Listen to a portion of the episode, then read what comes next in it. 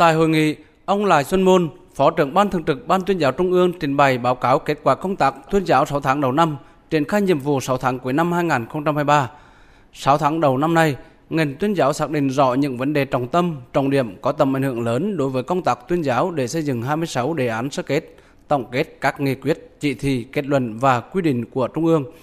và các đề án tham mưu Bộ Chính trị, Ban Bí thư như ban hành các quy định mới.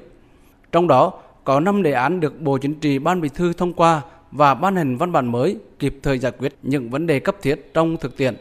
tăng cường trách nhiệm của các tổ chức đảng, đảng viên và nâng cao hiệu quả của công tác tuyên giáo. Trên cơ sở đó đã ban hành một số nghị quyết, quy định đáng chú ý như Nghị quyết số 36 ngày 30 tháng 1 năm 2023 của Bộ Chính trị về phát triển và ứng dụng công nghệ sinh học phục vụ phát triển bền vững đất nước trong tình hình mới. Quy định số 101 ngày 20. 8 tháng 2 năm 2023 của Ban Bí thư về trách nhiệm quyền hạn và việc bổ nhiệm miễn nhiệm khen thưởng kỷ luật lãnh đạo cơ quan báo chí. Kết luận số 57 ngày 15 tháng 6 năm 2023 của Bộ Chính trị về tiếp tục nâng cao chất lượng hiệu quả công tác thông tin đối ngoại trong tình hình mới. Từ đầu năm đến nay, việc triển khai học tập quán triệt các nghị quyết của Đảng được tiến hành nhanh chóng, chặt chẽ, hiệu quả theo hướng cụ thể, ngắn gọn, dễ hiểu, dễ nhớ, dễ thể chế hóa thành luật pháp, cơ chế chính sách. Ngành tuyên giáo tích cực quán triệt tuyên truyền sâu rộng đến cán bộ đảng viên và nhân dân về kết quả nửa nhiệm kỳ thực hiện nghị quyết Đại hội 13 của Đảng, tạo sự thống nhất cao trong Đảng và hệ thống chính trị, sự đồng thuận trong xã hội. Ban tuyên giáo Trung ương kịp thời biên soạn tài liệu cung cấp thông tin và định hướng tuyên truyền về những sự kiện chính trị quan trọng của đất nước, những vấn đề nhạy cảm phức tạp đột xuất. Tại hội nghị, nhà báo Phạm Minh Hùng, Phó Tổng Giám đốc Đài tiếng nói Việt Nam trình bày tham luận Đài tiếng nói Việt Nam xây dựng môi trường văn hóa trong cơ quan báo chí. Phó Tổng Giám đốc Đài tiếng nói Việt Nam Phạm Minh Hùng cho rằng việc xây dựng cơ quan báo chí văn hóa và người làm báo văn hóa là trách nhiệm, đồng thời cũng là vấn đề tự thân của mỗi cơ quan báo chí và người làm báo. Ông Phạm Minh Hùng nhấn mạnh,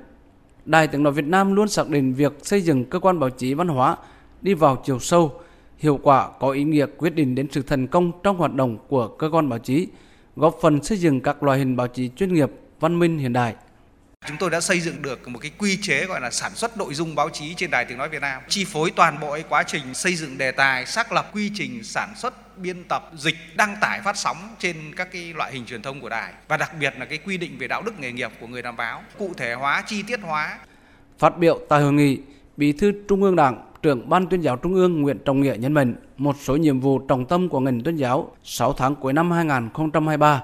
Theo đó, tiếp tục triển khai thực hiện hiệu quả đảm bảo chất lượng các đề án sơ kết tổng kết trình Bộ Chính trị Ban Bí thư, tiếp tục đẩy mạnh công tác tuyên truyền, tạo ra sự lan tỏa lớn, sự đồng thuận thống nhất trong toàn đảng, toàn dân, toàn quân, tiếp tục phấn đấu hoàn thành thắng lợi mục tiêu nhiệm vụ đã đề ra cho cả nhiệm kỳ khóa 13. Trưởng Ban tuyên giáo Trung ương Nguyễn Trọng Nghĩa đề nghị hệ thống tuyên giáo các cấp tập trung tuyên truyền có hiệu quả, góp phần ngăn chặn đẩy lùi sự suy thoái về tư tưởng đạo đức lối sống, những biểu hiện từ diễn biến, từ chuyển hóa trong nội bộ. Vừa là một cái trái tim thì rất nóng nhưng mà cái đầu thì phải hết sức bình tĩnh chứ. Càng chủ động, càng kịp thời thì chúng ta giải quyết các cái tình huống nó càng sớm. Thông qua truyền thông báo chí, quyết tâm chính trị cao thật là lớn vấn đề này đoàn kết tự cường rồi ý chí sức mạnh con người Việt Nam nếu tuyên giáo không đi đầu trong cái khát vọng này thì thì ai Dịp này, Bí thư Trung ương Đảng, trưởng Ban tuyên giáo Trung ương Nguyễn Trọng Nghĩa trao 300 triệu đồng tặng các hộ gia đình chính sách trên địa bàn tỉnh Quảng Nam nhân kỷ niệm 76 năm ngày thương binh liệt sĩ 27 tháng 7. Trước đó, trong sáng nay, ông Nguyễn Trọng Nghĩa, Bí thư Trung ương Đảng, trưởng Ban tuyên giáo Trung ương, dẫn đầu đoàn công tác của Ban tuyên giáo Trung ương và lãnh đạo Ban tuyên giáo các tỉnh thành cả nước đã đến đặt vòng hoa dân hương tại nghĩa trang liệt sĩ tỉnh Quảng Nam và tượng đài mẹ Việt Nam anh hùng.